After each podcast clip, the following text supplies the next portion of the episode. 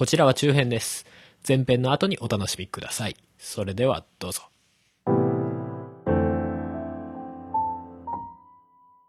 はい。ということで、えー、続いては、この方たちです。えー、流行り物通信簿から、小平さんとホネストさんです。よろしくお願いします。よろしくお願いします。お願いします。お願いします。去年は、ポッドキャストのポッドキャスト出ていただいてありがとうございます。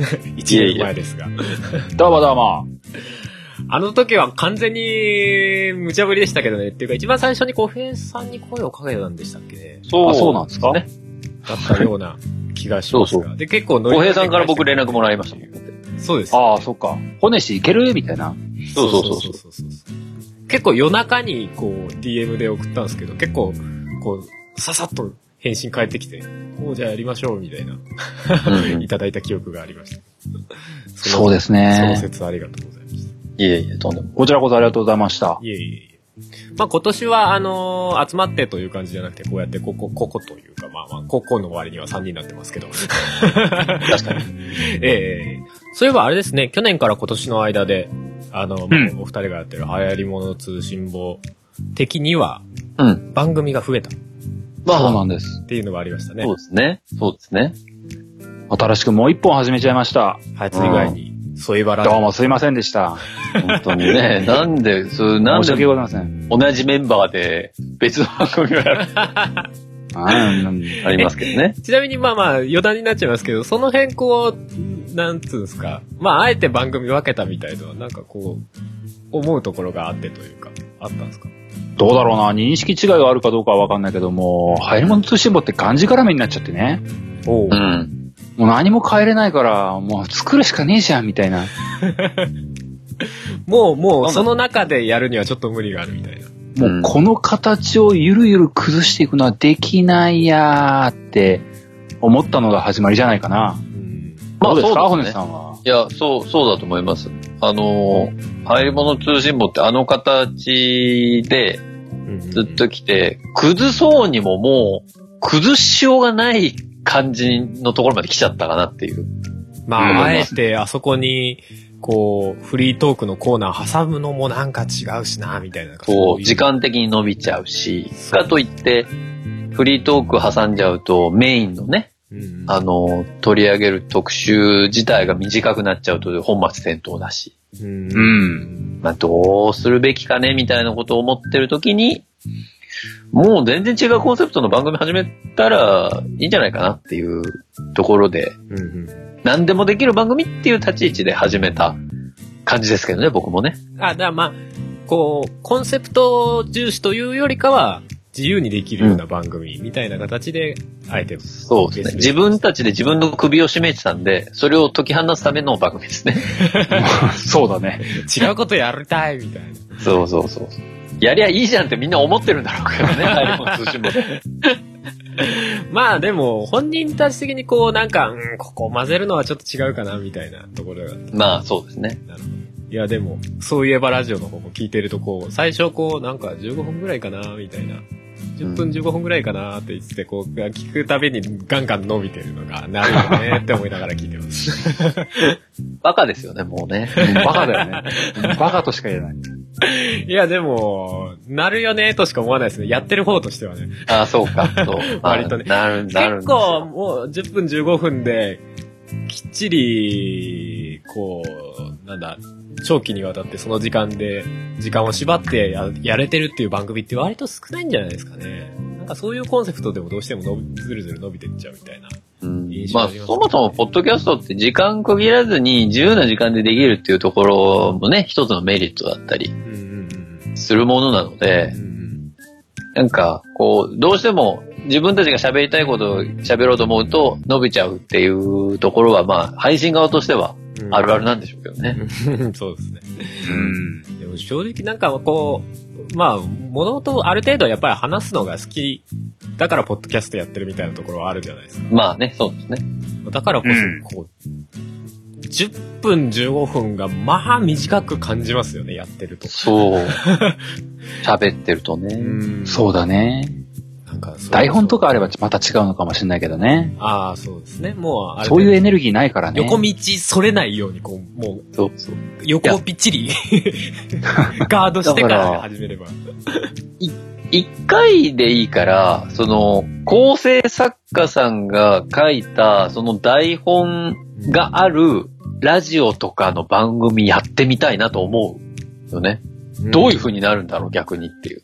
むしろ構成作家の台本ってどういう風に書いてあるんだろうとか、いろいろ興味ありますよそうだねそうそう。知らないもんね。なんかこの話題何分程度とか書いてあるんですかね。あ、そうそう、みたいですね。ラジオは、まあ、もちろん定型の文も、あの、コーナーのね、始まりとかの文とかは多分定型文で書かれていて、で、じゃあこの話題、えー5分ぐらい、この話題10分ぐらいみたいな形で、まあそれぞれに喋ってもらうところがあってみたいなところなんで要はその構成をどうするかっていうところがね、まあ構成作家さんがやるところでしょうから、うんうんうん。まあそういうタイムスケジュールの番組を一度やってみたいなと思う。でも、それじゃなくても、はやつさんは、まあ、そういうがっちりとした構成ではないにしろ、こう、時間は55分って決めて、ね、やられてるじゃないですか。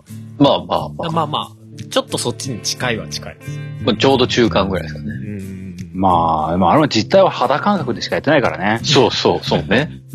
今日、本屋さん何十分話すのか知らんって思いながらやってるからね。そうそうそうそう。打ち合わせないからね。まあでも、そこはあれですよね、メインのコーナーとメッセージコーナーで、こう、メッセージコーナーの方で時間調整するみたいなところも、うんあとはもうがっつり編集してますからね。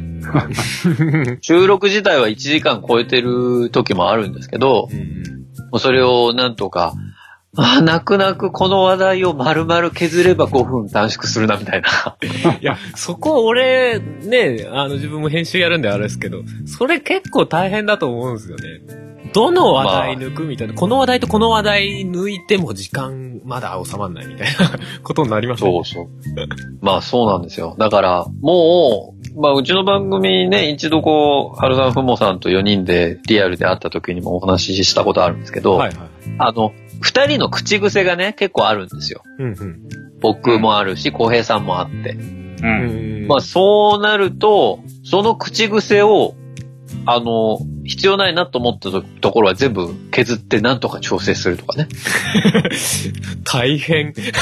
やってます、え、じゃあもうだって一回通しで聞くぐらいじゃちょっとね、あれじゃないですか。一回通しで聞いて巻き戻ってこことこ切らなきゃみたいなことああ、まあ、最近は頭から流して気になる口癖は全部切って、うん。で、この話題確かこれぐらいの分だからこれ丸々削ったらちょうど55分になるな、みたいなのを計算しながら、ん前からこう、聞きながら編集するみたいな。へえ、じゃあこう、あんまり戻ったりとかしなくても割と55分近くに落ちるみたいな。そうですね。最近はそんな編集の仕方をしてますね。だから、時間をどうしても1本分の時間プラスアルファはかかっちゃうんですけど、うんうんまあそれでだいたい55分に収めるっていううんうん。やり方ですかね、うちは。じゃあもう結構、ある種手慣れてる感じはすごいですね。その、まあまあ自分の番組に限ってっていうことなんでしょうけど。そう、そうですね。だから、自分でやってる分もあって、あ、俺が喋ったこの話題は、うん、ちょうどこれぐらいの時間だから、俺が言ってる発言全部切れば、うんなんとなく話的にうまく繋がるなっていうのは、分かった状態で編集してるんで、うん。なんか初めて聞く番組を編集する感じとはやっぱり違いますよね。まあ確かにそれはそうかもしれないですね。うんで、。自分で喋った、この時の、このトーク別にいらなかったかな、みたいな。そうそういえば盛り上がらなかったし、いらねえなと思ったらもう、容赦なく、最初からすでに切るみたいな。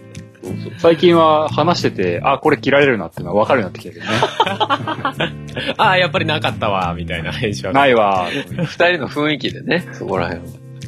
でも、それでもうまいこと話が繋ぐようには繋げてるんですよ。だから、そうだね。うんこの間に話があったなんて多分聞いてる人は思わないような編集をしてる。そうですね。全然ピンとこないですね。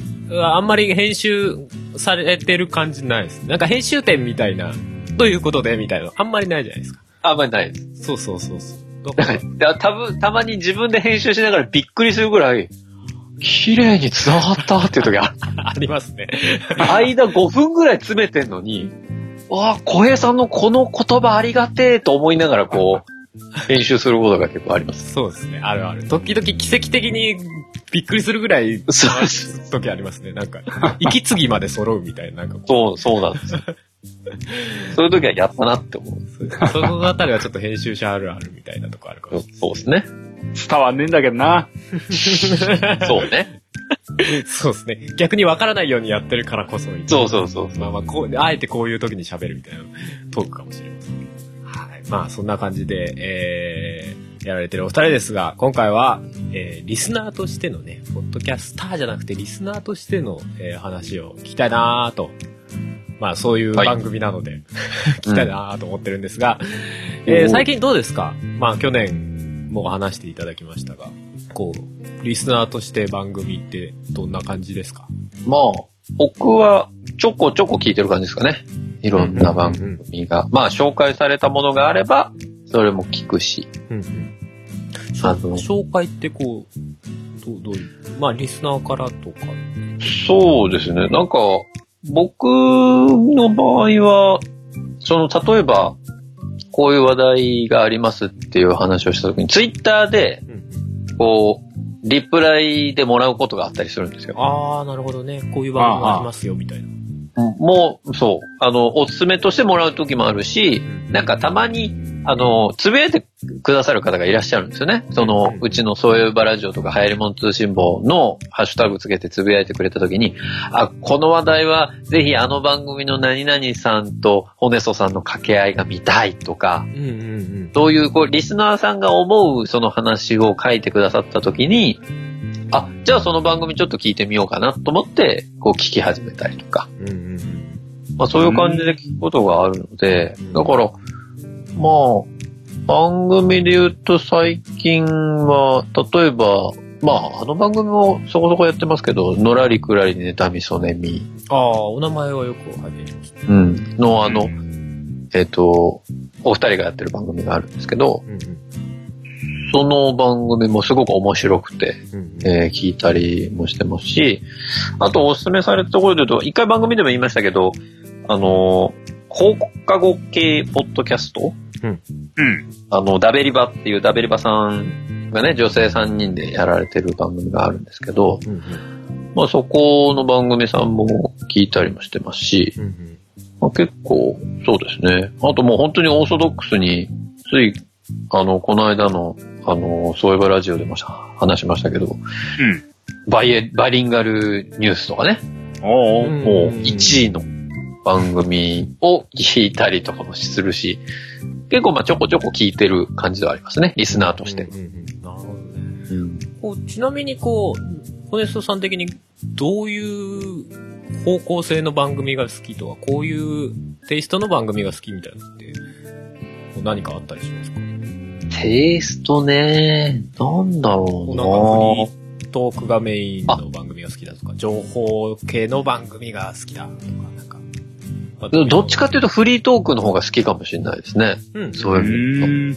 なんかこう、まあもちろん、テーマに沿ってする番組も面白いんですけどう、んうん。まあフリートークでいろんな話をしてるとか、まあそのさっきののらりくらりもそうだし、そのダベリバさんもそうですけど、結構僕のなんか興味のあることに近いことを話すというか、例えばアイドルの話をこの二番組はしたりとかもたまにするので、うんうん。まあそういう話から入って他の話題も面白くて聞いてるみたいな。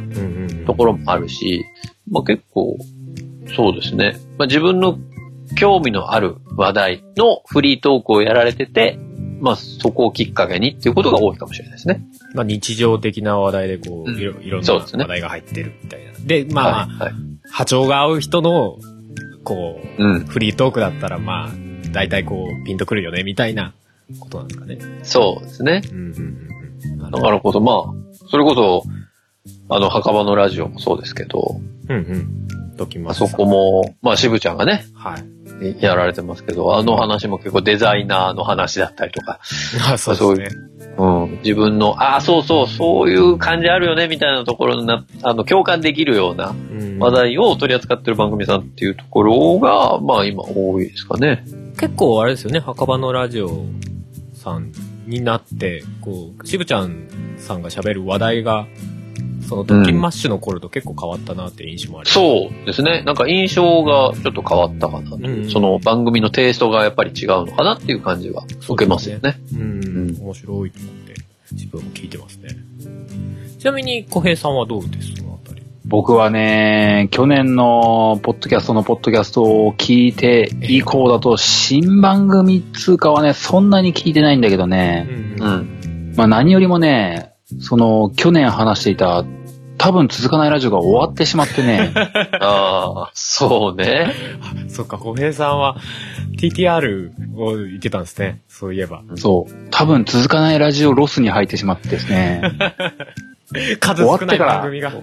終わってから3週ぐらい聞いてるんだよね。すごいな。え、全部の回をですか？全部の回を。え、でも、イロハニーホヘトが、でもまあ50音かける3だから150回分聞いてるみたいなことですか？そんぐらいは聞いてる気がしますよ。すごいなすごい。ヘビーリスナーもヘビーリスナーですね。終わった後にレビュー書いちゃう始末ですよ。終わったのに。なんかそもう終わったけど曲がある。はあ、なるほどね。まあでも、ロロス吸っててもしょうがないなとも思ったりで、多分ね、その1年のな、去年からの1年の中で聞き始めたっていうのだと、ええあの、境目線引きとかかなって思うんだよね。ああ、はいはいはいはいはああ、はいはいはい。ありますね。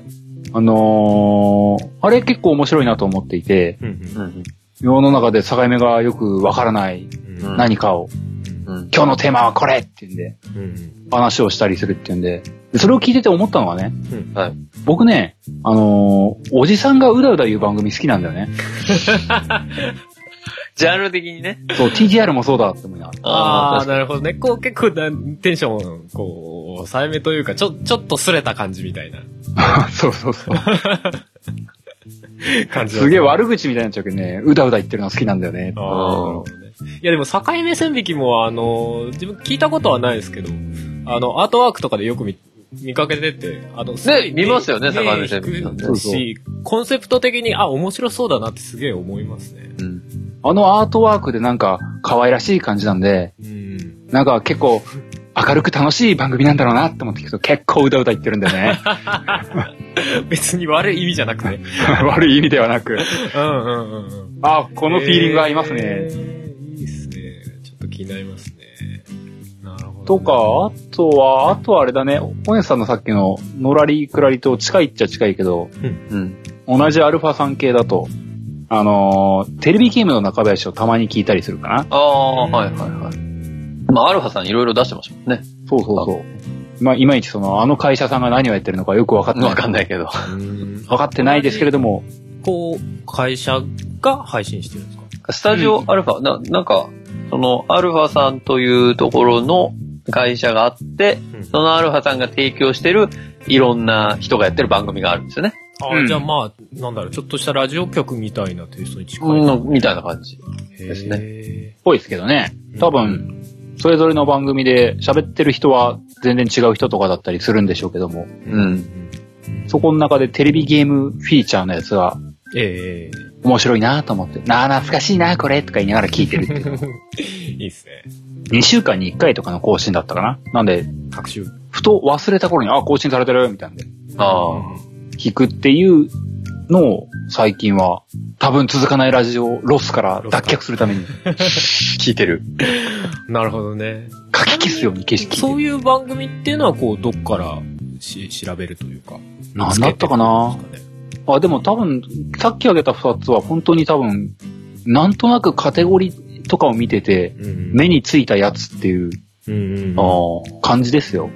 そうすると結構、まあまあ、コンセプトっていうか名前とかもそうだけど、アートワークとかそういうところにも結構影響ありそうですね。うん、あんまりレビューとかは気にしないタイプなんで、うん。とりあえず最新回一回ボコッと何にも考えず聞いてみるっていうところから僕はスタートしますね。う。うんん。まあ、でもそこを選ぶってことは、まあまあ、まあランキングに載ってるっていうのもまあ前提なのかもしれないですけど。まあある程度目立つっていうのはあるんでしょうけどね。うーん。ってことはあるんですかね。そうですね。でも、まあでも結局、結局 iTunes にはなっちゃいますよね。どうしてもね。てか他の、それ以外の場所がまあなさすぎますよね、今ね。ない。うん、ね。まあ探しようがないもんね。うん。そうなんですよね。まああの、ミンミーさんとかね。あの、ポッドキャストのポータルサイト。ああ、ありますね。あの、そうだねあるにはあるけど、まあ、あそこも基本登録制というか、まあまあまあ、iTunes も登録制だから、まあ微妙な感じではありますけど。うん。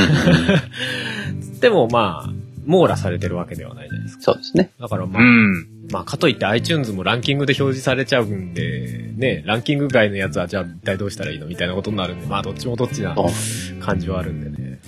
あれもなんかよく、よくないですよね。その、ランキング上位の人たちがどんどんどんどん、こう、露出するから、結局、そこに人が集まっちゃって、うん下の人たちは永遠に表に出てこないみたいな。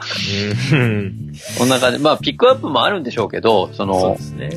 最近、その配信開始した番組みたいなのもあるんでしょうけど。うんまあ、あの辺のもでもどういうルールで載ってるのかちょっとよくわかんない。全部が全部載るわけではない。うん。なんか、スタートダッシュが良さげなところが載るのかなみたいな雰囲気があるじゃないですか。うん。そう考えるとまたね、みたいな。まあでも、ねいろんなことに言えるけど、まあ、結局ランキングつけると上がどんどん加速していく感じには、まあ、当たり前っちゃ当たり前なんですけど、なる、なるはなりますよね。ただまあまあ、それに埋もれちゃってるけど、実はいい番組であったり、自分にとっていい番組みたいのが、ね、あったりする可能性はあるんで、こう、なんとか、それ以外の番組もね、全般的に見れるみたいな仕組みがうまくあるといいんですけどね。あの、iTunes でもそうだし。うん。そうだよね。なんかこう、ザッピングするような機能欲しいな。欲しいね。そうですね。いや、それこそ、今のこの世の中だったら、なんか、その、聞いてる側の人の趣味趣向が取れるはずじゃないですか。ああ、そうですね。大体それに合わせて、うんそうゲーム系聞いてんなとか、そうそうそ英会話系聞いてんなとかなんか、そういうの取れそうですね、情報。う。そういうのでなんか、あの、突然流れ出さないにしても、うん。それこそ、ポッドキャスト聞いてない人でも、iPhone 使ってる人で、どういうアプリ落としてる人は多分こういうの気になるよねっていう、ポッドキャストのおすすめみたいなのを、あの通知欄とかに出してくれないかなって思うけどね。プッシュで。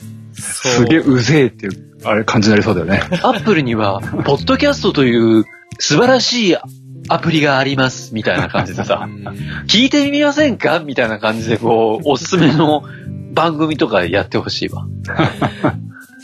そうね。あーまあまあでも、なんかそういう、アップル自身がポッドキャストを紹介するポッドキャストみたいなのあったら面白いかもしれないですけどね、逆にね。うん。とか、あとはあの、なんだ、ニコ生ってニコ生クルーズって仕組みなんじゃないですか。俺も詳しくはよくわかってないですけど、あれこうなんか、ちょっとの時間をこういろんな番組回ってくみたいな、そういう仕組みらしいんですけど。だから、あなんか iTunes でもこう、カテゴリーとかキーワードで、そのカテゴリーの中の番組をランダムでこう、どんどん再生してってくれる。うんうんうんで、好きな、好きじゃない番組だったら、はい、次ってできるみたいな。ねそう。そういうのとかあったら、こう、新規開拓じゃないですけど、そういうのできそうな感じしますけどね。あとはもう完全に、ポッドキャスト聞いてない人たちに、うんポッドキャストをどう知らしめるか。そうですね。その、そこですよね。軸をね。そうそう。こうなんか、劇的な方法ってまあ、あんまり思い浮かばないですよね。もうだから、よっぽど、うん。もう、ポッドキャスト盛り上げたい人たちでお金を募って、超有名な人に、ポッドキャスト始めてもらうか出てもらうかな。超、それ、それぐらい影響がある超有名な人って誰ですかねすでにほら、小島秀夫さんとかやってたりするじゃないですか。ゲーああ。ムで言うと。だからもう、ね。安倍総理がやり始めたら なんでだよ。多分、政府専用ポッドキャスト。どう？それはそれで聞きにくいな今日のポッドキャスト。超安倍総理が超フランクに話すんです。ちょっとなんか、昨日お昼にね右か左かみたいな人がいっぱい湧きそうですけどね。まあね。安倍ちゃん叩かれちゃうよ。それかタモリさんがやるとかね。あー、なるほどね。その番組だけ視聴者数ボーンって言って、他はあんま聞かん。まあまあでもきっかけとしてはそれでもいいのかもしれないですけどね。だからタモリさんがポッドキャストやって、うん今のポッドキャスト界にはこんな人たちがいるんだよっていうのを、うん友達自体にこう紹介し、なんか聞いたことあるな、その番組。なんか友達の輪が生まれそうだね。そうですね。なんか、どっか、中、中の、みたいな。そうですね。中の、まあ、ね、ポッドキャストの中の人みみたいな。ね、あれか。でも、そういう、そういう感じの、なんて言うんだろうな。あの、それこそもうの、イン、いいともみたいなうーん。ね、うん。感じでやったら、多分また違うんだろうなと思うし。まあ、に、してもしなくても、まあ、あれですよね、潜在的に、ね、こういう仕組みがハマる人って、やっぱり、いるとは思うんですよね。自動的に向こうからプッシュで新しい番組が落ちてきて、最初から全部聞けるみたいな。まあ、やっぱりその辺が、やっぱり普通のラジオとは違う部分じゃないですか。ポッドキャスト。うん。だからなんか、そこに、ハマるであろう人にこう、どうやってこういうものがありますよっていうのを知らせるかっていう部分の難しさだなと思ったりしますけど。なんかちょっと思ったのは、あのほら、図書館の掲示板とかあるじゃないですか。はいはいあはい。あいうところにこう、ポッドキャストっていうものがありますよみたいな、なんかポスターじゃないけど、そういうの貼るとかね。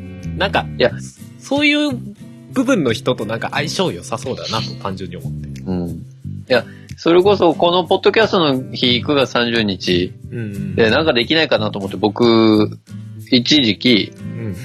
その、街中でうん。配布物とかを配るためにはどういう申請が必要なのかを調べてましたけどね。前番組で言ってましたもんね。そうそう。なんか、それこそもう新宿とか渋谷とかの街中駅前でう、ん。ポッ今日、ポッドキャストの日ですっつって、あの、ポケットティッシュの裏にね、うん。なんかその番組の QR とともに、うん。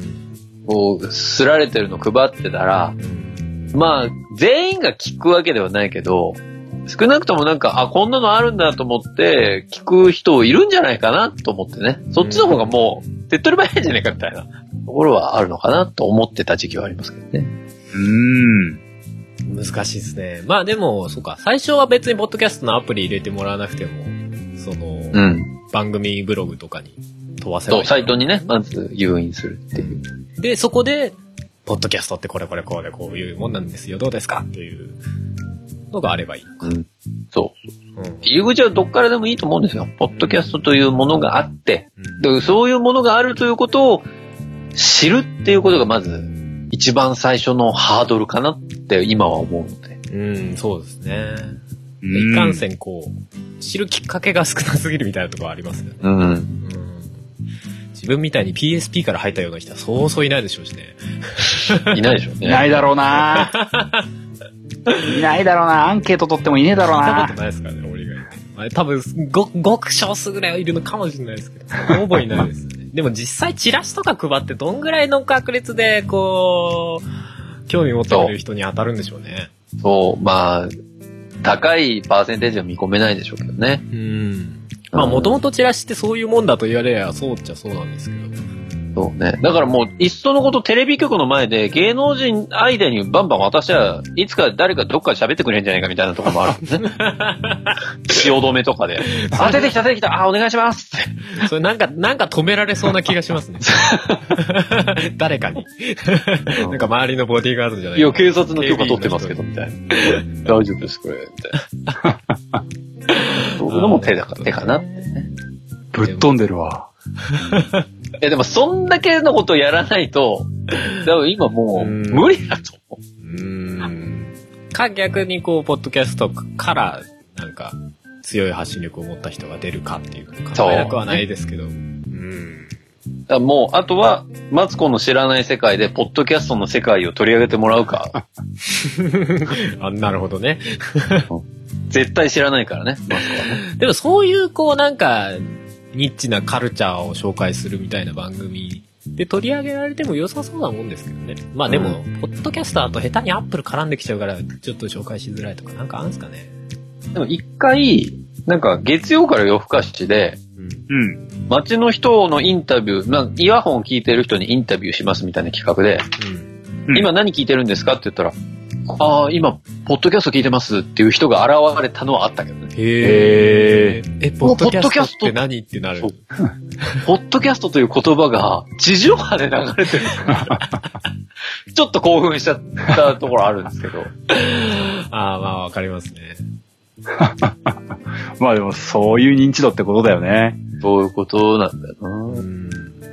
でど、そういうところで出ると、まあ、面白って思ってくれて、そこからうん。聞いてくれる人が増えるっていうのは、うん、いいことなんでしょうけどね。そうなんだね。番組そう、深夜ラジオ感ね。うん。基本的にそうですね。知らない方が普通みたいなところがあるからね。うん。今だって渋谷の街でかけて、うん、渋谷の街でかけて、ポッドキャストを知ってますかって言ったら多分もう100人に聞いて、多分99人は知らないって言うでしょ。ポッドキャスト聞いてる人渋谷にいなさそうですもんね。多分いない。い めちゃくちゃ印象的な話してますけど。そうですね。まあそうだよね。まあ確かにね、でも、どっか、外で何かをするっていうのはイベントとしてはいいのかもね。う。うんん。そうリアルオトガメフェスか。リアル、リアルオトガメフェスそれもう普通のフェスだけど。啓蒙にはあんまりならないと思うんだな、今のところ。いや、いやでもなんかその、リアルで、イベントを小さいながらやり始めて、それが徐々に大きくなってきたら、何かしらに取り上げられるようになると思うんだよね。それはそうですね。だからそ、そこまでいけば、あの、ポッドキャスト自体の宣伝効果にはもちろんなるうん。かもなっていう気がだからこそ、ハルさんがやってるその、バーチャルのね、フェスなんていうのもうん、今回重ねてだいぶやってきてるんで、うんうん。取り上げられる一つのきっかけにはなるのかなとも思いますしね。そうですね。すでに、実際ね、ポッドキャスト知らなかった方が、まあその辺の絡みで、こう聞け、ポッドキャストを聞き始めるみたいなパターンもあるみたいですからね。うーん、素晴らしい。えー、まあまあ、あの、非力ではありますが。いいやいやいや、多分何千人と動かしてるよ。そんなには動いてないんじゃないかな。あと、ハヤツゲームスもね。あれも別に人動いてないでしょ。あっちから来る方ってのはどどうなんですか ?YouTube からって。まあでも、いるのかっていう確証にはならないよね。そうだね。お便りくれるわけじゃない。うん、実感には繋がらないなうーん、なるほど。まあそんな、いろんな、ポッドキャストに思うところみたいな話もいろいろ出ましたけど、はい。うん。まあそんな感じで、じゃあ、お二人との、えー、トークはこの辺にしたいかなとはい。思って、まあ、ありがとうございます。また来年という形になるのかどうか。はい。まあこの番組が来年、こう、どういう形でやってるのかっていうのは結構ふわっとしてますが、同じ形式でやるかどうか、うん、どう、どう、どうだろうな、みたいなところはちょっといろいろ考えてたりするんですけど。ポッドキャストの日に向けて特別番組を作ってる人がまたちらほらあ現れ始めましたね。いろんなところで。あそうですか。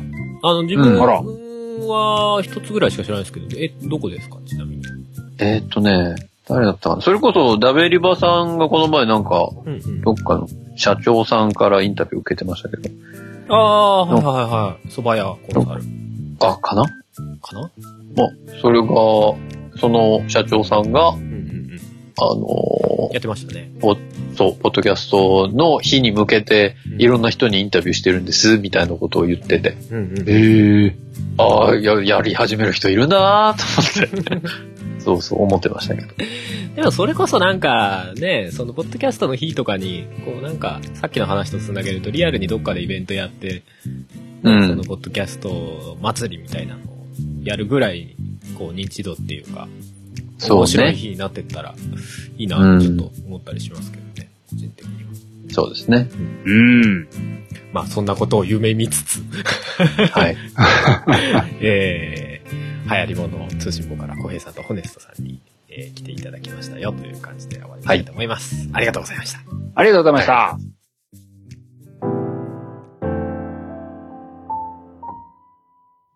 はい、次の方は、親バカゲームミュージアムのコロさんです。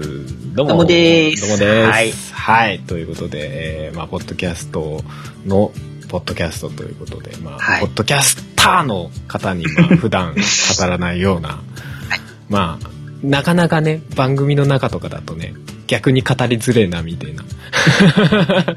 こう、好きな番組をあえて喋らせるっていう、ある種面白い、ある、ある種酷な、番組なんですが。はい。ちなみにコロさんはこう、なんか、あのー好きなこう番組の傾向みたいのってありますか？あなんかこうリスナーとしてこういうのを結構よく聞くんだよなというか。うーん、まあ、どうでしょう。なんか、どちらかっていうと、うんうん。系統としては、まあ、結構しっかりこう、情報を仕入れられる系の番組よりは、うんうん。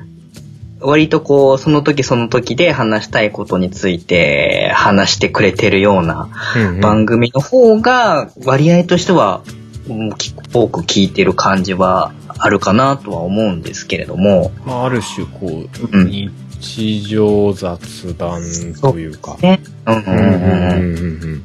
やっぱ自分はどちらかっていうとこう、自分の好きなことについて掘り下げて、うんうん。こうぐっとこう密度濃くして話するパターンの番組になってるんで、結構、うん。親バカゲームミュージアムはこう、テーマがしっかりしてて、うん。こう、なんだろうな、話すことがこう、そうですね。まとまってる感じです。うん。うんうんうんうんうんなんでまあそういう番組ももちろん、あの、好きは好きなんですけれども、うん。やっぱりこう長く聞いちゃうと疲れちゃうっていうところもあって、うんうん。意外とこうその時間的には1時間内ぐらいで気軽に聞けて、うんうん。えーまあ、たま、時々た、あの、ためにもなるし、うんうん。全然関係ない話をしたりっていう時もありますし、うんうん。あのーなんかこう気楽に、まあ時々例えば自分が仕事で失敗して凹んだりとかするときに、そういう、意図せず笑っちゃうとかっていうことをさせてくれる番組っていうのが割と多く聞いたりはしてますね。なんかこう人間味を感じる番組みたいな、そういうテイストなんですかね。そうですねん。まあでもわかる気はしますね。ビジネス寄りとかになるとあんまりそういうのってやっぱりどんどん薄くなってくのかなって思うのはありますね。はい。ううんん、なるほどね。ちなみに、こう聞く番組増やすきっかけというか、はい。っていうのはどう思ってます？なんかその、ね、iTunes で検索するとかも、まあいろいろ。そうですねあるでしょうけど。うん、基本はなんか自分で調べたりっていうよりは、うんうん。その、縁があった人、うんうんうん。例えば、その聞いている番組の中で出てきたゲストの方とかうん、うんうん。うん、たまたまこう自分がやりたいことと合致してゲストに出てもらった人とかうんうんうん。っていうところで広げていくことが多いので、あんまりこう自分から、まあ最初の頃は調べたりとかはしたんですけれども、うんうんうん。最近はその流れで広がっていったりっていう感じの方が多いかなとは思ってますね。うんうんうん。まあまあ、でも、やっぱり、なんだろうな、いろいろこう、いろんなことをやっていく、まあ、コルさんも結構クリエイティブなことはいいろいろされてたりすると、やっぱりね、そうなっていくっていうのは、うんうんうんまあありますよね。逆にね、まあ、聞かないのが失礼になるわけじゃないけど、単純にこういろんなことを一緒にやってると、相手に興味持つじゃない そうですね。そうそう。そうするとやっぱり自然に聞く、聞いていく感じになってきますよね。はい。うん。やっぱりそうですね。自分も音ガメフェスとかやってるとやっぱり、そういう感じになってきますも。うんうんうんうんうんうん。もう最近はちょっとね、あの、気持ちと、その、なんだろう、時間がちょっと見合わなくなってきて、どう、どう、どう、どうしようかな。うん、聞けるのだけ聞こうってなるんですけど。そうですね。だから、悩むのは増やしていくとどうしても時間が追いつかないっていう問題に、皆さん多分、そうですよね。ぶち当たってると思うんですけれどだも。け結局のところ、ね、なんだろう、その、すべての人間を知ることはできないみたいな、なんかちょっと哲学じみたなんか、境地に。うん。ちょっとまあ、あの、失礼かもしれないんですけど、最近はだから、その番組の中でも、特にこの自分がタイトルを見てこれは聞きたい、これを聞きたいっていうのをちょっと優先して、うん、聞いて、その好きな番組も優先して聞いてって、後でちょっと取りこぼしたやつをフォローしていくみたいな感じの流れにはなっちゃってますけどまあまあまあ、でもまあまあまあ、それも、やってる方も聞いてる方も、まあ、どこかでは分かってる部分ではありますからね。そうですねう。んうんうん。そうそう。まあ、誰かが全部聞かなきゃいけないみたいなことはもちろんないですからね。はい。そうそう。じゃあ、あえてその中で、こう、今好きな番組みたいなのを何か一つ選ぶなら。一つですかいやまあまあ、二つぐらいでもいいですけど。はい。じゃあ、とりあえずじゃあまず一つ、うんあのー、好きな番組っていうと、うんえっ、とね、ネタアートラジオさんっていう、ポッはい。ドキャスト番組、あのー、夫婦でやられてる番組で、うんうん。大分県の、えー、ごえじさんとあこさんっていうご夫婦が、えーやられてて、で、うちと同じで二人子供が、まあ、うちよりはちょっと小さいんですけれども、いらっしゃって、まあ、月1ぐらい、あの、うまくいけば、こう、配信してくれる番組なんですけれども、まあ、あの、子供たちの話とか、まあ、あの、その、旦那さんの方の小父さんの好きな、まあ、ボードゲームとかアメコミの話とか小説とか映画とかの話をしてくれたりとかするんですけれども、ええすごい、なんていうんですかね、絶妙なゆるさと言いますか、まあなんか、もちろんその娘が、娘と息子、あの、いらっしゃるんですけれども、うん。お子さんが二人いるっていう共通のところもありますし、うん。と言いますか、この肩肘張ってない感じ。っん。ていうのがすごくちょうどよくて、しかもこの月1配信あるかないかっていうのは本人たちはね、もうちょっと頑張ってやらなきゃっていう感じでは言ってるんですけれども、うんうんうん。先ほどもちょっとね、あの、いっぱいあると聞ききれないっていう話も少ししましたけれども、この月1配信っていうのが、もう本当にちょうどいい。それは、あの、わかりますね。なんか、でも、そそれによって、レア感みたいのも助長されたりするんですよね、自分の中で。ああ、更新されてるって聞かなきゃーってなるみたいな。わかりますね。そのなんかバランスと、あとこの奥さんのアコさんのいい感じの、ちょっと、ちょっとずれたりする、笑えるようなリアクションがあったりとかっていうのが、なんかね、すごく素敵で、うんで、基本僕ちょっとその夫婦でやられてる番組ってすごい憧れてるんですよ、勝手に。あ、そうか。うん。コロさんは夫婦ではやってないでも、あの、うちは断られたので、いや、そういうのいいんでって。分かった。あの、すごい憧れてる。もうあの、ねおとがめさんもそうですけれどもそうで、すね。夫婦でやられてる番組ってすごい憧れがあるんですよ。うんうんうん。なんで、あの、大好きな番組。そういった意味でも憧れと 好きな感じっていうのがいっぱい詰まった、うんうんえーネタアトラジオさんっていう番組は大好きですね。空気感がやっぱ、こう、うんハマるんですよ。まあまあ、ね、夫婦ポッドキャストのそういう、なんだろうな、のとかというか、こう、ね力の抜けた感じとかっていうのも、やっぱり人を選ぶんでしょうけど、やっぱり俺も結構、なんだろうな、好きですね、基本的には。うまくね、言葉にしちゃうと難しいんですけど、うんなんか好きなんですよね。そうですね。まあでもどうなんだろうな。まあまあもちろん考え方とかがね、その、なんだ、共感できるできないみたいな根本にはあるんでしょうけど、その上でっていうのはどうしてもあるんでしょうけど。うん。でも基本的にはやっぱり好きですね、なんかね。うんその力が抜けて、なんか、そのまま、なんだろうな、まあまあある種日記みたいな、う。うん。ん、その、その人の魅力がそのまま出てる感じ。うん。変に飾られてないというか、そうい。うのいいですよね、確かにね。うん。うん、うん、なるほどなるほど。ですね。大丈夫ですか？一番組で大丈夫ですか？どうしようかな。もう一つだけ、じゃあ、ちょっとね、これね、あのーはいはい。どうしようかな。これ言っちゃうとちょっと嫌な感じになっちゃうかもしれないですけど、はいはい。今この時であれば、やっぱり僕、おとがめさんもすごいはいはいはい。好きなんですよ、今。夫婦ラジオ好きすぎか。そう、夫婦ラジオがね、やっぱり好きなんですね。でも、音亀は、あれですね、そういう意味だと対比として言うなら、のねどかな感じではないかもしれないあですね。の、またちょっと全然違う一つのまた夫婦ラジオの形っていうところでそうそうですね。あります。なんかニヤニヤしちゃうと言いますか。でも結構まあまあ、なんだろうな。まあ普通のに、まあ話してる内容に貴重だけど、番組としては結構いろいろチャカチャカはしてるじゃないですか。そうですねね特に。うんうんうん。BGM が常になってたりとか、効果音とか結構頑張って入れてたりとかみたいな。そういう意味ではまあまあ、方向性は違うけど、みたいなところはあるんですね。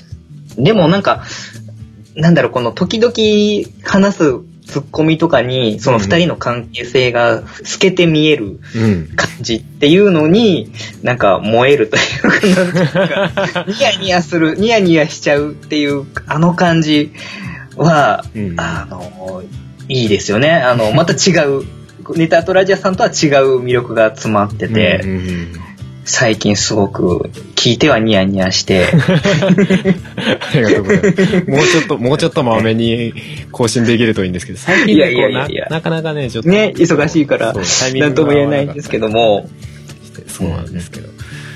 ありがとうございます。いやいや、だから僕もヤピピって言いたいっていうのはずっと。だっていや、いいんですよ、全はい然。あの、ヤッピッピーの 番組を冒頭に言っていただいて、本当に。はいああの、あの、ヤッピッピーの元ネタは実はうちの番組じゃないんで、さらに元ネタがあるんで、他にね。そうそう。なんか、今見ると本当に僕、夫婦ラジオが好きなんだなっていう。あの、冷静に。数的にはそんなに多くもないです、ね。ないんですけど、やっぱりね、あの、絶対数は存在している夫婦ラジオっていうのは、なんか、よくよく考えると本当好きですね。きっと夫婦ラジオセンサーがあるんですよね、これさ。うんうん。なんか、なんですかね、この、隣のお家にの、なんだろう、透けて見える感じ、聞き耳立ててちゃって、あー どうしましょうみたいな感じ。まあでも、その夫婦だからこそのね、そのまあある種ちょっと他人とは違う距離感みたいな、はい。ある種明けすけに喋れるみたいな、そういう感じというか、ね、そういう空気感みたいなのがありますね。あるっていうのはあるのかもしれないですね、うん独自として。なるほど。はい。面白い話を聞きました。そんな感じ ありがとうございます。いえいえ、はい。はい。ということで、えー、親バカゲームミュージアムのコロさんでした。ありがとうございました。ありがとうございましたあ。りがとうございました。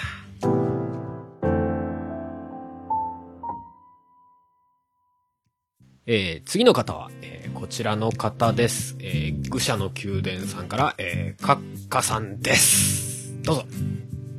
はい、えー、どうも、愚者の宮殿より、えー、やってまいりました、えー、閣下でございます。よろしくお願いいたしよろします。くお願いいたします。はい。えー、愚者の宮殿さんは去年のこの番組ですよ。ポッドキャストの ポッドキャストで。いやいや、いや、あのー早速なんですけど、ええいや、僕、あれ、普通に何の準備もなしに、あ、はるさん、面白いのやってんなと思って、ええで、結構ね、あのー名前の知られた、ポッドキャスターさんが集まってたんで、あ、楽しそうだなと思って、普通に何の準備もなしに聞いてたんですよ。えそしたら、あの、いの一番に自分の番組が紹介されました。ええじゃあまず僕からとか言ってね。そうそうそうそうそう。いやいやいやいや、みたいな。いや、本当にあの、びっくりした記憶があって、もう。いや、でも自分もあの、全然、あの、なんだろうな、聞かれてるとは思ってなかったんで、いやいやいや、えー何をと思って、後々そういう話を実は、はいはいまあ、とあるところで聞いて、マジっすか、ええってなって。いや、ね、やっぱり不思議なもん、なんか感じっていうかね。うんなんかこう、お互いに聞いてる、聞いてたんだけども、それをこう認識してなかったみたいな。そう、そうですね。まあ、ポッドキャスターあるある。まあまあ、あるあるですし、ええきっとね。えええまあ、あの、わかんないですからね。何もリアクションを起こさないとね、当たり前な話なんですけど。えそうですね。まあそうそう、以前、ハルさんもおっしゃってましたけど、はい。結構あのー他の番組の話って案外しないんですよね、こう、ポッドキャストしてても。うんまあ、意図的にね、最初から紹介するコーナーだとかだったら、まあわかるんですけど、うんまあ、普段のね、あの、通常会みたいなところで、いや、他の番組で実はこんなことがあって、みたいな話って案外しそうでしないっていうそうですよね。ところがありましてね。うんなので、まあまあまあ、この番組で、はい。話しちゃったりしちゃったりなんかしちゃったりしてみたいな。ああ、もう、いや、まさにね、普段聞けないような多分お話が他のポッドキャスターさんからも飛び出し、飛び出してきたんじゃないかなと思ってるんで、どうなんまあ、ちょっとあの、はい個人的に聞くのもすごい楽しみに今回はしておりました、そうですね、。ぜひぜひ。はい。まあまあ、そんな、カッカさんは、まあ、愚者の宮殿というポッドキャストを、もう、もう、な、何年ですか？もう、な、なんですかね、うん、1年半をちょっと超えたかなっていうところですね。はい、はい。今や結構ランキング上位の番組じ やいやいやゃないですかみたいな。いや、あれはねすごいっ、すよ本当にね、ただ、ただバグってるだけなんじゃないかっていうのを、うちの相方の萩和とは話してるんですけれども。でも、そんな上に行くとは思ってなかったみたいなんですいやいや、もちろん、もちろんそうですね。あもっとアンの、アングラな。いや、本当に扱ってる内容どっちかというと、まあ、ニッチで、うーん、あんまりね、こう、なんかね、メジャーなテーマみたいなのって、あえて避けてるところもあるので、うん、なんかね、本当に不思議でしょうがないというのは、本当にこれは本音のところですけどね。ゲームの話と、F1 の話と、給食の話。そうそうそう。給食話の時は本当に1週間でお便りが120通ぐらい来てどうしようかっていう。もう下手したら120っていう数字がもうリスナーの数みたいなレベルですからね。いやいやいや、もうだからもうびっくりしましてね。まあ、もう1時になって全部読みましたけどもね、その時は。もう もう、もう、もう、もう一回丸々使ってお便りくみたいな感じでしたね。そうですね。もうあえてそのお便り会はちょっと封印してたんですけれどもう、んうん。さすがにね、あの時はね、もう一回このテーマでやろうっていうことでね。ううんんうん。やりましまあたね。でも、ね、ポッドキャスト自体が割とこう、アンダーグラウンドっていうか、そうですね。めちゃめちゃうん、こう、な表舞台っていう感じではないじゃないですか。まあ、あの、いわゆる普通のラジオがまああるわけじゃないですか。AM、FM にしても、まあ普通のラジオ局がやってるような。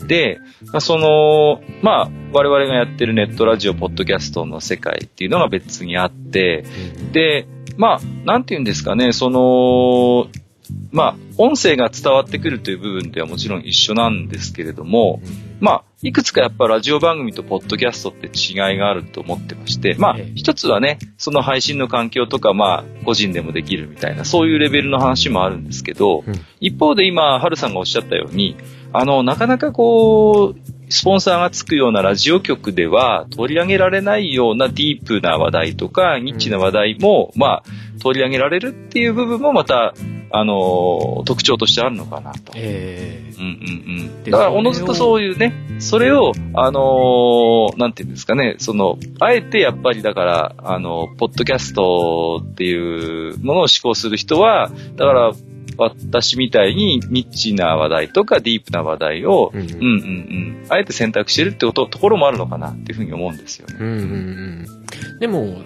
そこで、まあ、やっぱりアンダーグラウンドっていうか、そのね、ニッチな話題で、なおかつそこに対してこう、がっつり深掘れる番組っていうのがやっぱりうん。上位に残っていくのかなっていう印象って結構ありますね。やっぱ上位まあの方見てるとこう、うんなんか、あんまりやらない、なんだろうな、表沙汰にはなりにくいような話題。言い方が悪いような気がしますけど。いやいやいやまあそういあのう話題をこう、うんうんうんうん。すごいがっつり掘る。まあ、それこそ愚者、愚者の宮殿さんなんかはね、もう。一回、ワンテーマではい話してるのにもかかわらずすげえ長いじゃないですか。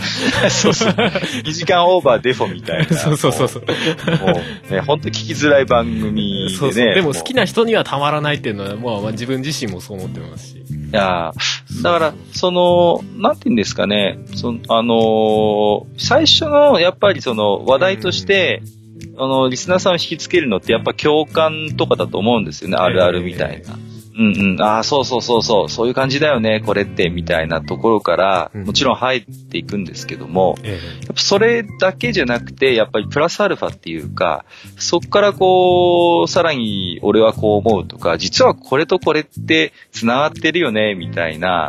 そういうちょっとこう、独自の見解みたいなものをやっぱり少し加えていかないとう、ん。なんていうんですかね、やっぱ聞いてて、まあ、発見もないでしょうし、うん。うんうんうん、まあ、共感だけでも十分楽しいんですけれども、えああ、そういうものの見方もできるのか、みたいな、えうんそういうちょっとこう、やっぱり自分の今まで持っていたそういう思いとか知識にプラスアルファできるものが少しでもあればやっぱり違うのかなっていうのは思いますけどね。うん。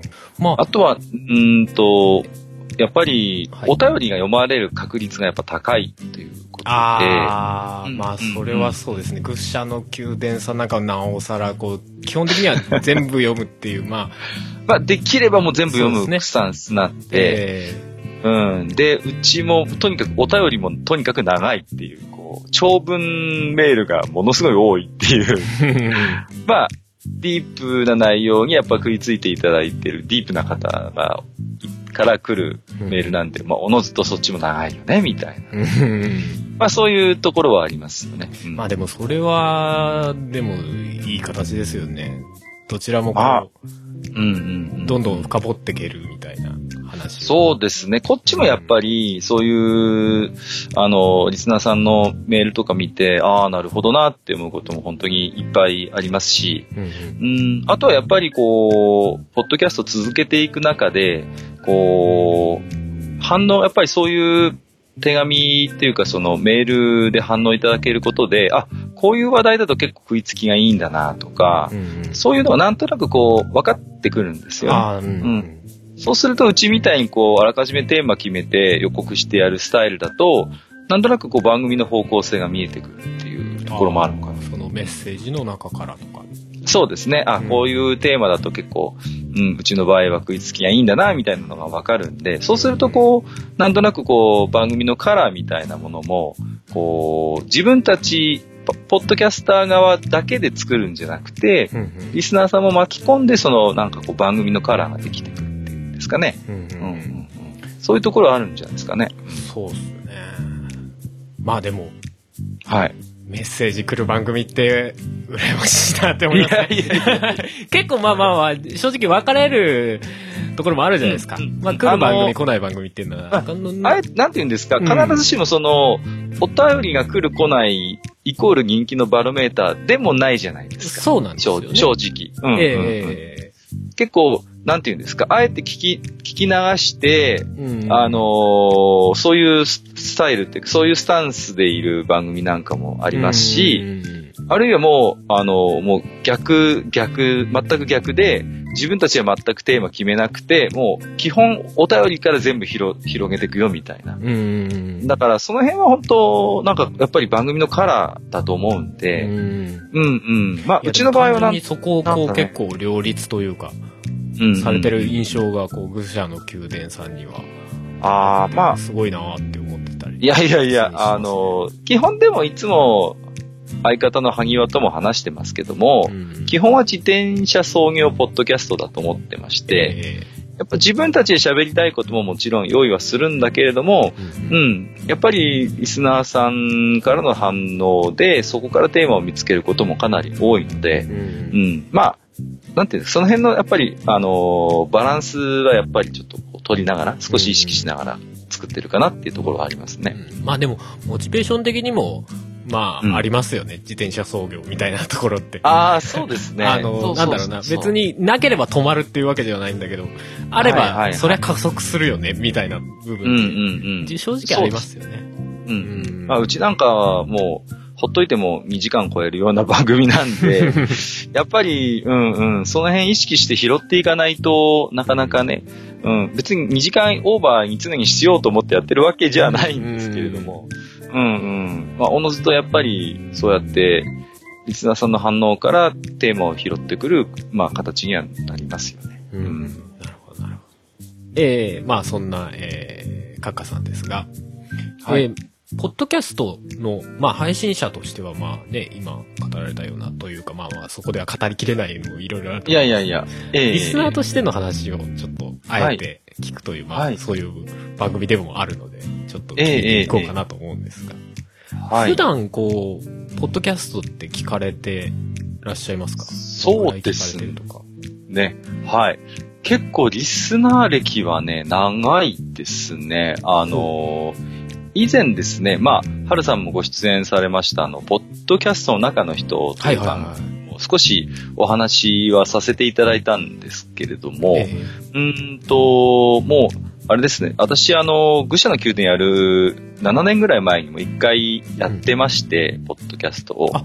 で、えほうほうほうそれでを、まあ、あの、一度、まあ、休止してですね。うんで、そこから7年ぐらい本当に、準リスナーとして結構、ポッドキャスト聞いてた時期が長いので、うんうんうん。うん。まあ、今でも、逆にもしかしたらすごく、ポッドキャスト古くから聞いてる人だったら、もしかしたら、カッカさんの前の番組を知ってるみたいな方がいたりするどうですかね。いや。かも？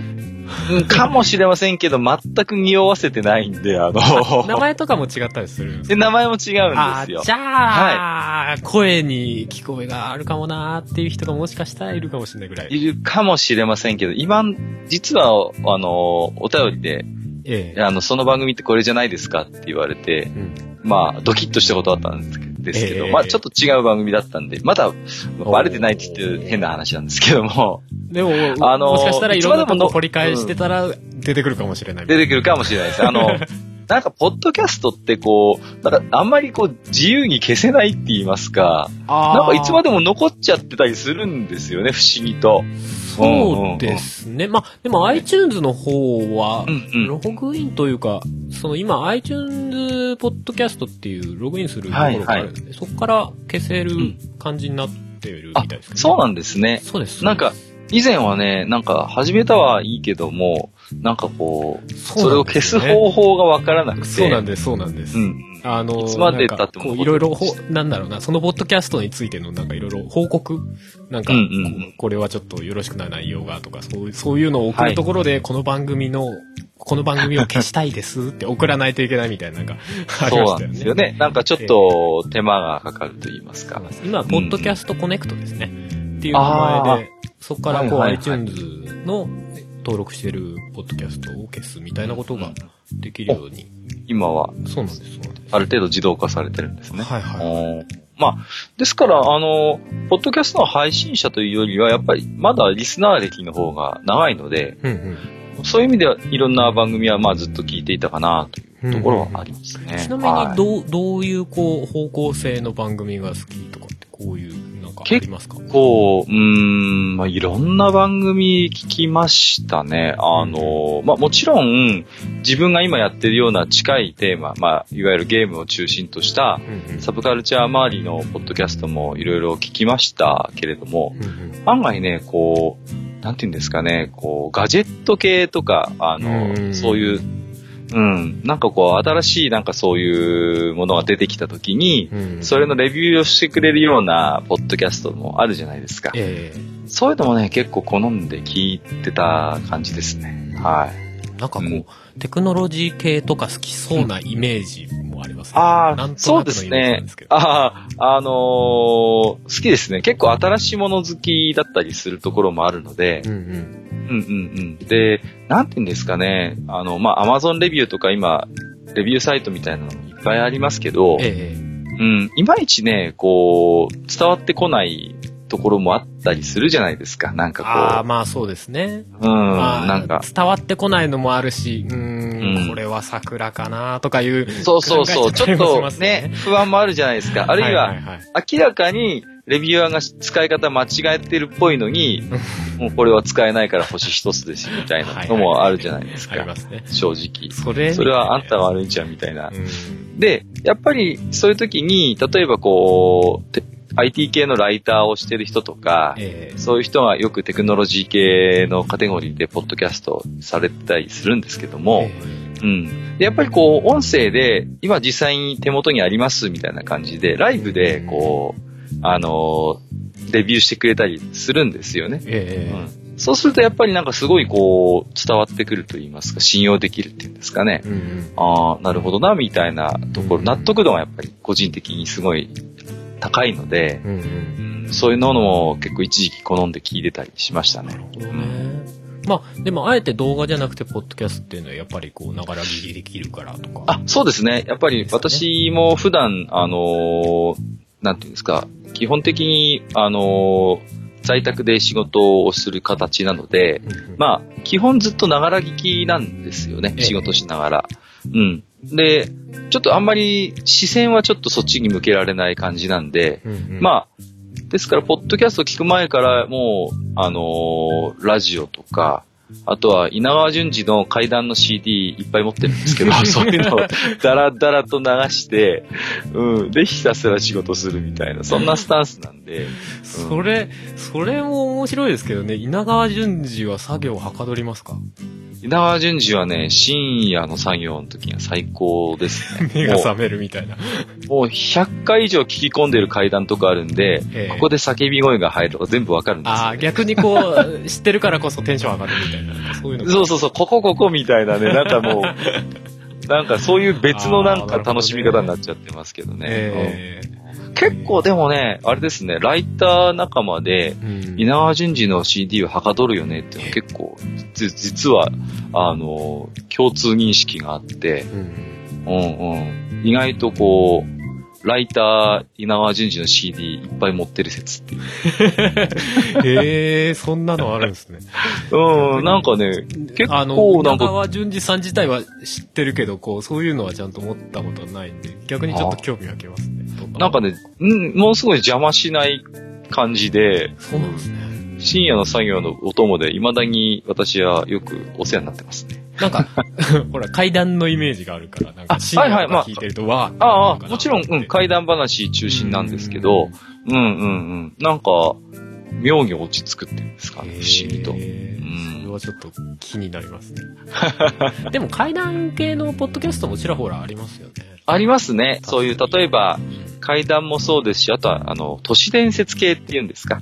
オカルトというか。うん。うんね、そうそうそうそう。そういうのも、やっぱり、なんていうんですかね。あの、逆にうん映像で見せられると嘘っぽくなる時ってあるんですよねわかりますね。うんうんうん。最近よくあの、なんか、ネットの動画を紹介するテレビ番組ってあるじゃないですか。はいはいはい。で、もうこれ明らかに作ってるだろうみたいな、もうチープなやつとかも普通にあるじゃないですか。ありますね。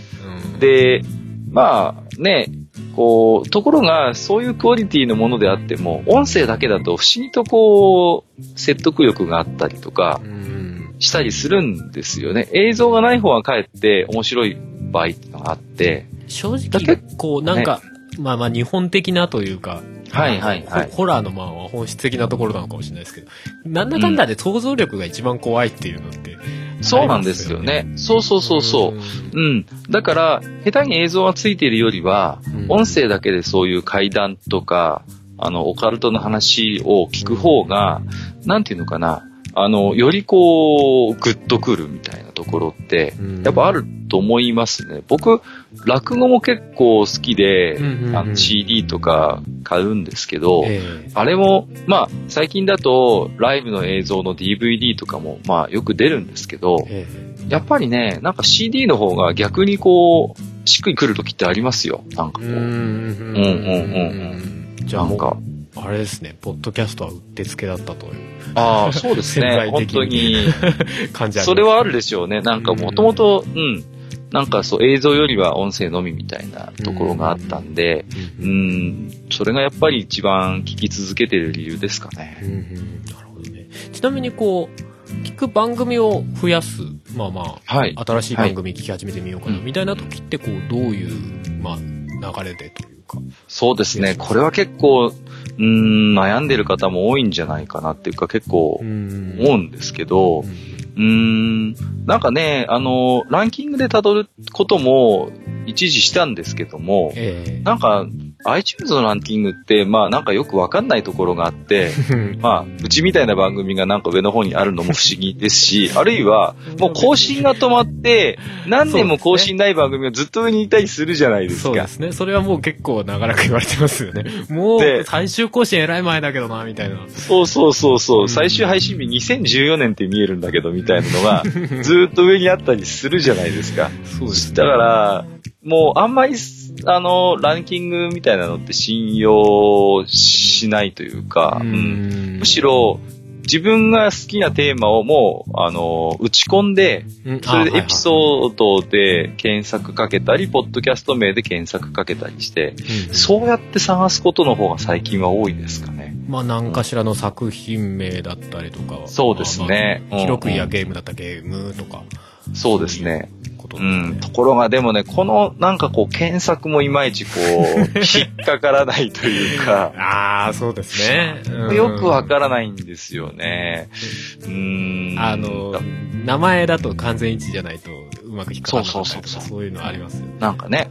そうなんですよ。んなんだかもうカタカナとひらがなまでなんか随分厳しく、なんかねう、ん選別しちゃって、うん一時でも違うと出てこないみたいなのもあったりするんで、ううんん、だからまでも結局、こう、iTunes 使ってるは iTunes 使ってるあ、あ、そうですね、うん。っていうか、まあ。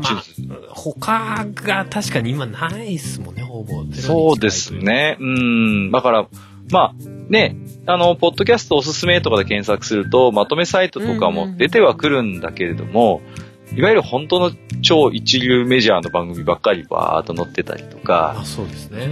ね、するのもありますし、あるいはもう何年も前のまとめ記事で、うん。その時はお勧めしてたけど、今、方針止まってるよね、みたいな番組が普通に紹介されてることもあるんで、え。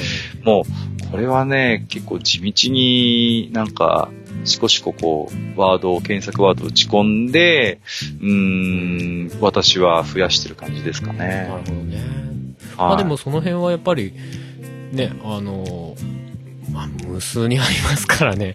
うん 正直まとめみたいなサイトになると、はいはいはい。サイトというか記事になると、やっぱりまあ難しいだろなまあそうですね。誰もが知ってるやっぱりメジャーな番組に、まあ偏っていくのは仕方ないのかなとは思いますけれどもね。うん。そうそうそう。あとやっぱりこう、はい。なんて言うんですかね、こう、共通のリスナーさんがいる番組っていうのはやっぱりこう、聞くようになりますね。こう、なんとなくざーっと聞いてて、うんうん。こう、登録する前にこう、なんか流し聞きすることもあるんですけど、ええ。あ、この固定版、あれかな、内容を聞いても、うちによこしていただいてるリスナーさん、同じ人だよな、みたいなのわかる時あるんですよね。そうするとやっぱり同じリスナーさんがいる番組って、やっぱりこう、方向性が似てるというか、好みがやっぱり似てたりするもんですから、そうですね。うんうんうん、そういう番組は自分もなんかこう聞くようになる確率が高いんですかね。あ、まあそこがこう逆にフックになるみたいな。そうですね。うんうん、逆に、リスナーさんつながりで、こう、少し番組が、を、が増えていくというか。うん。ちょっと継続して聞いてみようかなみたいな。そうですね、そうですね。あるいはまあ、あの、ポッドキャストされてる方が同時にリスナーで、お便りをあのよく書いてるってこともよくある話なんでうん、うんうん。ですから実際に、その、私も自分のところに、おお便り寄せていただいた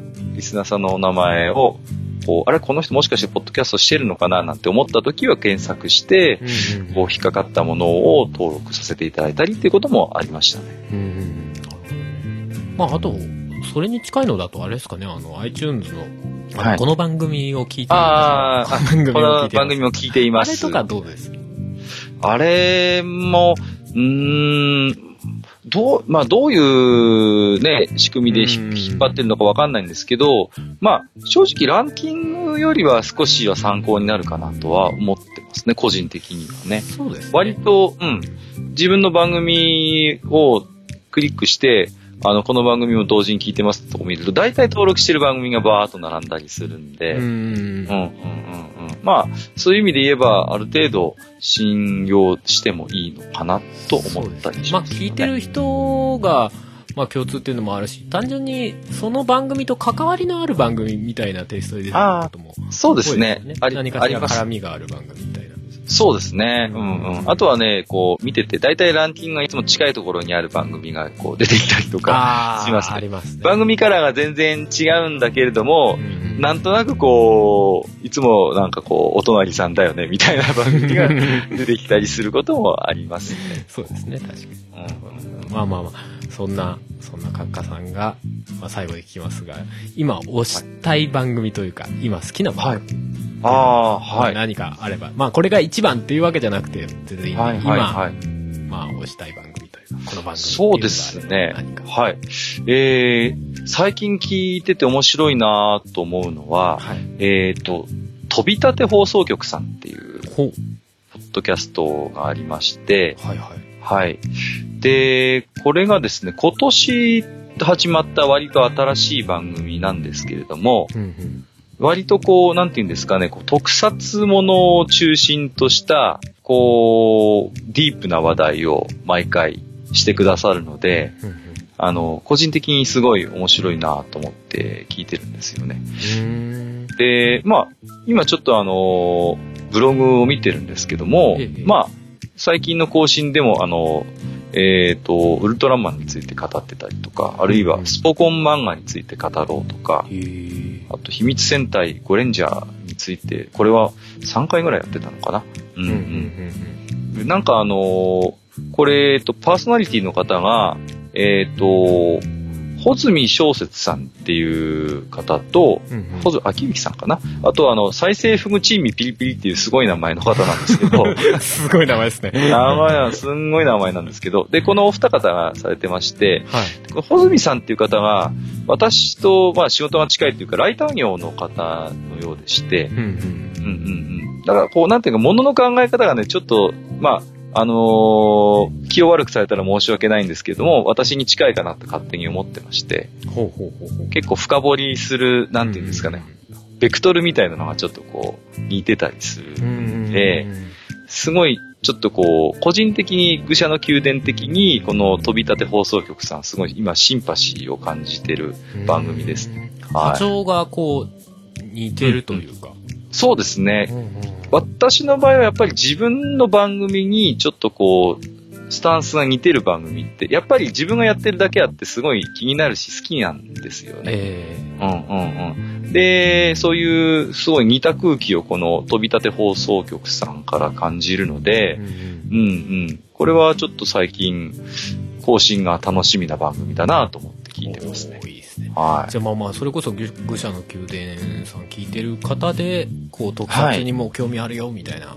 そうですね。ううんうんうん。方は、なんかね、聞いてみたいっていうのはお勧めしやすい。そうですね。あのーうちのリスナーさんにもおすすめできるかなとは思ってますね。うんうんうん。で、まあ、結構ね、その、穂積さんって方はお若い方でね、私よりも一回り若いのかな。うんうん若い割にはね、結構昭和のそういうネタとか昭和の特撮みたいな、すごい詳しい方なので、おーすごいなぁと思って。自分が多分生で子供の頃見ていた番組ではないだろうなと思うものでも結構詳しく深掘りして語ってくださったりしているので、えその辺はね、ああ、すごいな、さすがライターさんだなと思って聞いてますねえ。。うん。はじゃあもう好きな人にはたまらん感じですね。い。そうですね。はい。あの、ざーっとこう、あの、配信のテうちと一緒でやっぱりテーマが決まってる番組なので、うんうんうんその都度。